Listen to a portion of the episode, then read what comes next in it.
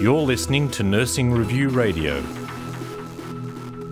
I'm Health Editor Dallas Bastian, and I'm joined by Kellie Sosnowski, Nurse Units Manager of the Intensive Care Unit at Logan Hospital, to discuss her presentation at the Australian College of Critical Care Nurses' upcoming ICE 2015 conference on early mobilisation of ICU patients. Welcome, Kellie. Oh, thanks, Dallas.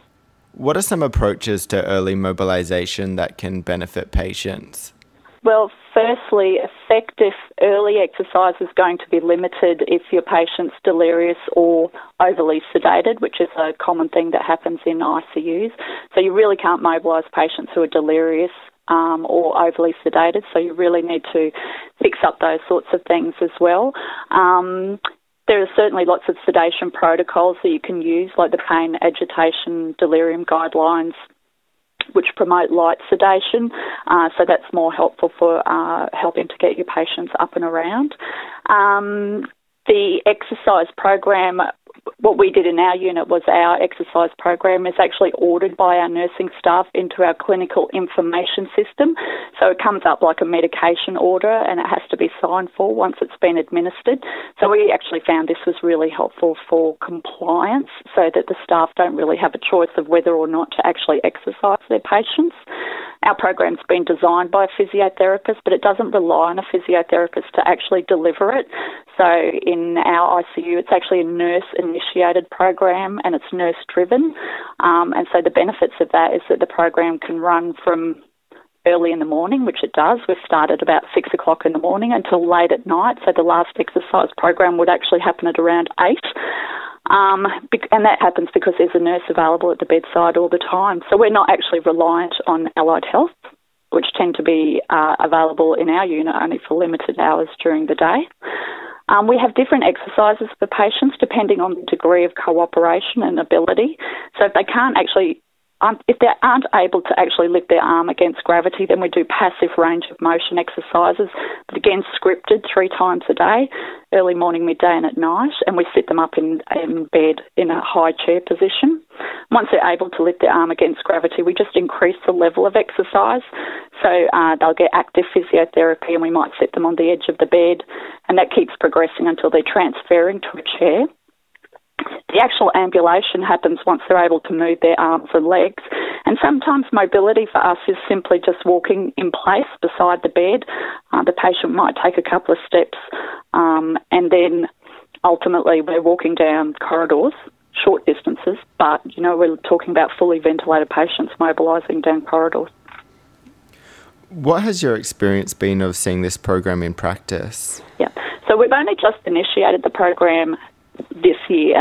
Um, and so, what we wanted to do before we even started the practice was we spent a lot of time ensuring we were set up not to fail, basically. Um, and so, we did a lot of staff education processes. So, they included didactic teaching sessions, um, and we did a lot of simulation sessions. So, uh, we would put one of our staff members into a bed and put as many lines, uh, you know, ventilator tubing, everything on, and do actual practical sessions. Um, and then we've had staff available to teach nurses at the bedside about how we've done it, and we've communicated by newsletters. Um, just sent out surveys and things because we wanted to ascertain what um, if the staff had any fears or worries about actually doing the uh, program. For us, safety is paramount, so we want to ensure our patients and staff are safe and no harm resulted. So we actually do safety checks prior to moving our patients. Uh, we've created checklists. So that ensures that we've covered absolutely everything before we move the patients. Um, and that just means that we ensure we've got all the equipment necessary before we've moved, uh, that we've got the correct amount of staff and everyone's aware of their task. It's a really structured approach to moving people. We're quite mindful of the safety risk. Um, our ventilated patients are just walked once a day, and so that would be um, before lunchtime. And it's a multidisciplinary team approach, so we do have a physiotherapist there for that, um, nurses and other assistants, um, and patients tolerate mobilisation very well despite the presence of tubes, so it probably looks a lot more scary than it actually is. What reaction did you get from nurses uh, within that survey? Um, so we've just done, and so the plan was to do an initial survey and then do another one sort of three months in, so I haven't done the three month in trial yet.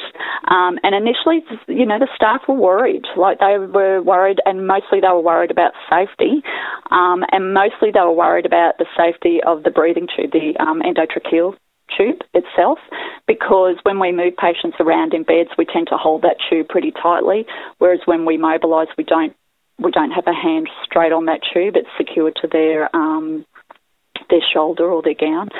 Um, so there were some concerns about just safety, um, and so generally the feedback has been once the patient, once the staff members have actually done the mobilisation, then they're feeling somewhat relieved.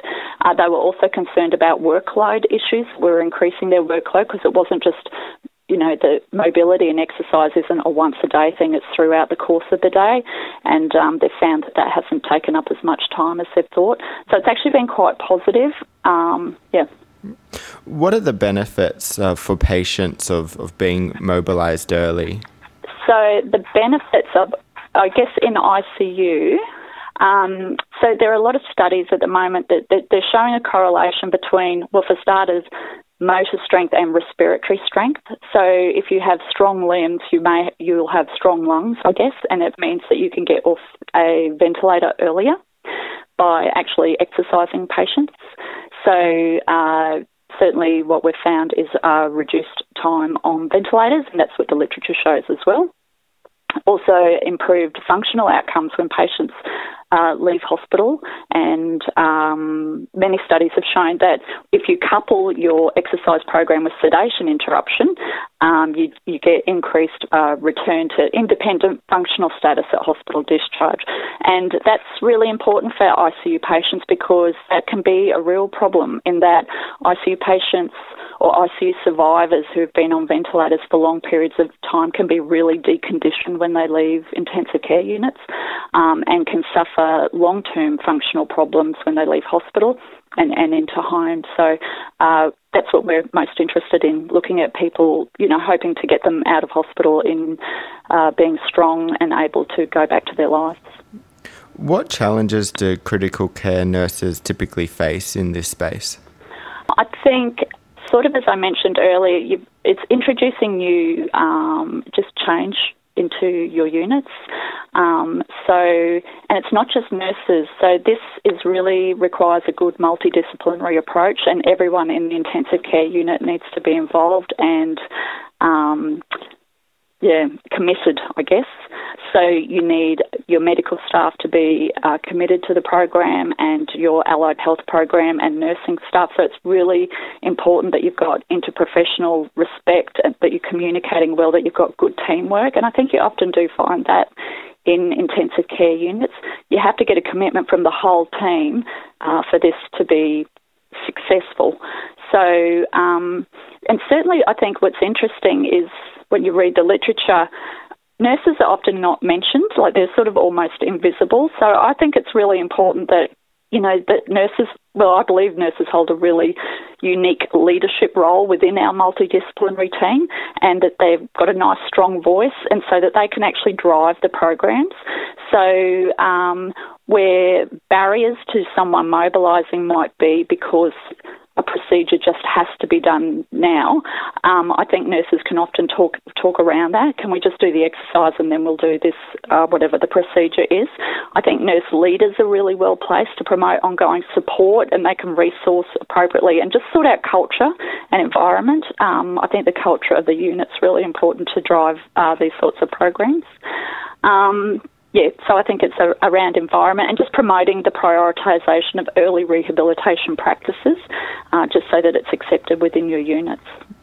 What drives you to spread the word about getting patients mobile earlier? Yeah.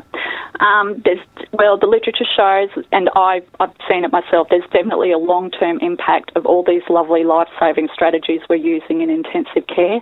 Um, so, an admission to ICU can be associated with like physical and psychological complications, and um, we know from the literature that they can persist well after patients have been discharged from the intensive care unit and from hospital. Prolonged immobility in the ICU can trigger a neuromuscular weakness, um, and that's well understood. Just one week of uh, lying in bed can result in a profound loss of muscle strength of up to 20%. Um, and so, you know, it can have like a devastating effect, not just on the patients once they've gone home, but on their families who are now caring for them, and I guess to the to the wider community as well. So I think you know it's almost like a public health issue, really, about the state that we're potentially putting our patients out into the community. So um, yeah, it's really important to me. I think that we're really clever at meeting the challenge of keeping our critical care patients alive until they leave hospital, but I think it's really important that we also think about those long term health related like quality of life uh, once they've, once they've gone home as well. What is the main message you hope nurses who attend your presentation walk away with? Yeah. So there's definitely research out there that confirms early rehabilitation interventions, like early mobility and exercise, um, you know, it can be done uh, safe, it's it's feasible. Um, I think you also have to sort out the delirium and sedation before you can actually exercise somebody. There can be cultural issues that might impede your ability to actually do the intervention in your ICU. So you really have to have good multidisciplinary buy-in from everyone.